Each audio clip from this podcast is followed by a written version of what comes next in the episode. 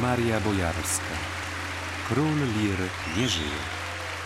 Czyta Joanna Bogacka.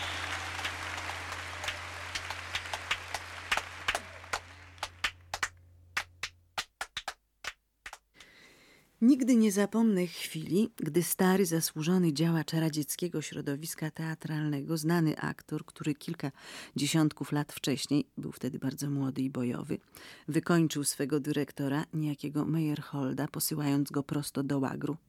Ależ pomyłka, to zrobił Stalin. Poprosił o zabranie głosu Jurija Gratowskowo przybysza z bratniej Polski w ojczyźnie wyklętego jako twórca przez samego prymasa i wyśmianego przez cały teatralny światek. A Jerzy Grotowski stanął za stołem w swym jakby za małym garniturku z rzadką brudką i kosmykami włosów spadających niedbale na czoło, w okrągłych drucianych okularkach, za których jego oczy spoglądały tak poważnie i w takim skupieniu, że cała zewnętrzność nagle wydała się jakby mniej ważna. Otworzył usta, ale jeszcze nie zaczął mówić. Poproszono o kilka sekund zwłoki, żeby szeroko otworzyć zamknięte dotąd dwuskrzydłowe drzwi.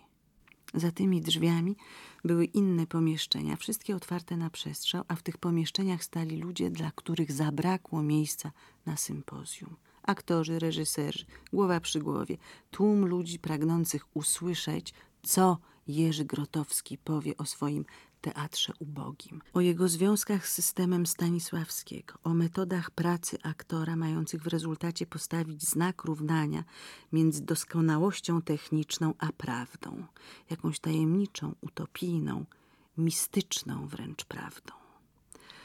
Bardzo byłam wtedy dumna, że poznałam osobiście samego Grotowskiego.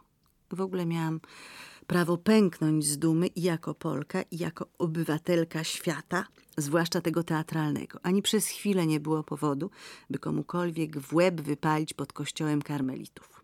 Nie tylko dlatego, że brakowało kościoła. Ludzie teatru, choć Moskale, wydawali się braćmi Lechitów. Wiedzieli wszystko o roli Artura Ui, którą Tadeusz grał przed kilkunastu laty. Co prawda grał ją również w Leningradzie, Wiedzieli wszystko i dużo o roli Prisipkina, której obejrzeć nigdy nie mieli okazji. W ogóle lepiej zdawali się znać drogę polskiego aktora niż on sam. I byliby szczęśliwi, gdyby w tej drodze zahaczył kiedyś o ich kraj. Tak przynajmniej mówili, chyba szczerze.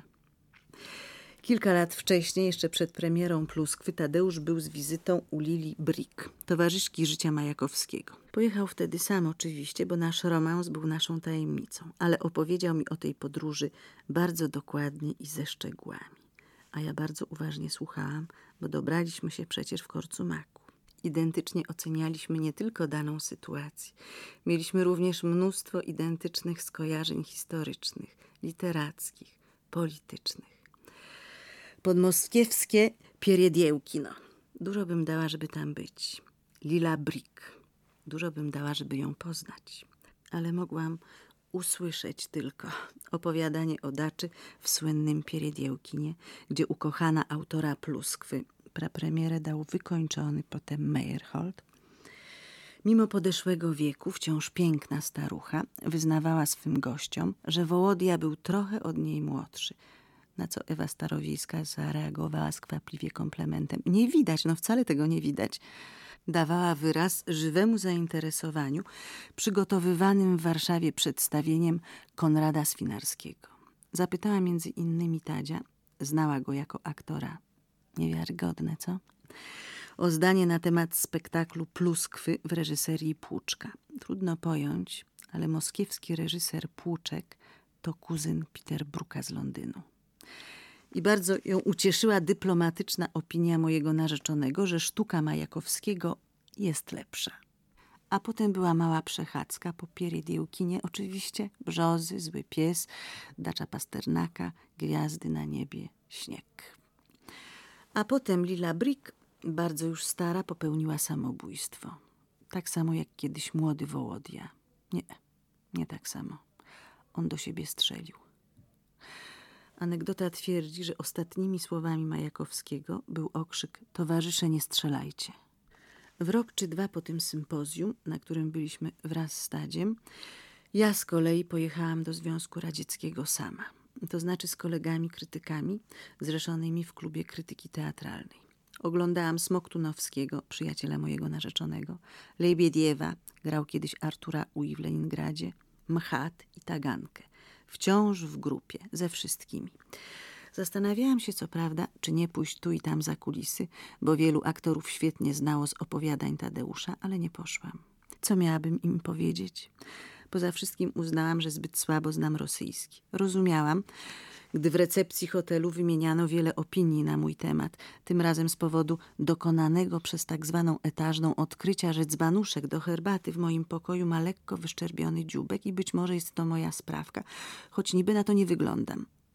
Rozumiałam, ale nie odzywałam się, bo brakowało mi po prostu słów. Wolałam tajemniczo i obojętnie patrzeć w przestrzeń, jaśnie panienka. Więc też nie wiedziałabym, co kto myśli i mówi o Tadeuszu.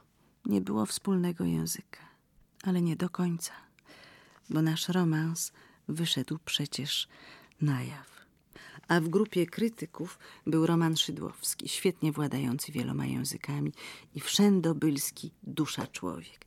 I w Leningradzie, i w Moskwie dyrektorzy odwiedzanych scen byli więc przez niego dyskretnie informowani, jakie stosunki łączą mnie z Tadziem. Słyszałam na własne uszy Eto podruga Łamnickowo. Bardzo cicho na stronie. Reakcja była niesamowita bo po tej informacji dyrektor Towstonogo w Leningradzie wyszedł z zabiórka, zrobił dwa kroki w moją stronę i głęboko skłonił się przede mną. Po prostu w pas. I to samo zrobił w Moskwie dyrektor Lubimow. Dokładnie to samo. W pas. Czapką do ziemi. Bardzo nisko.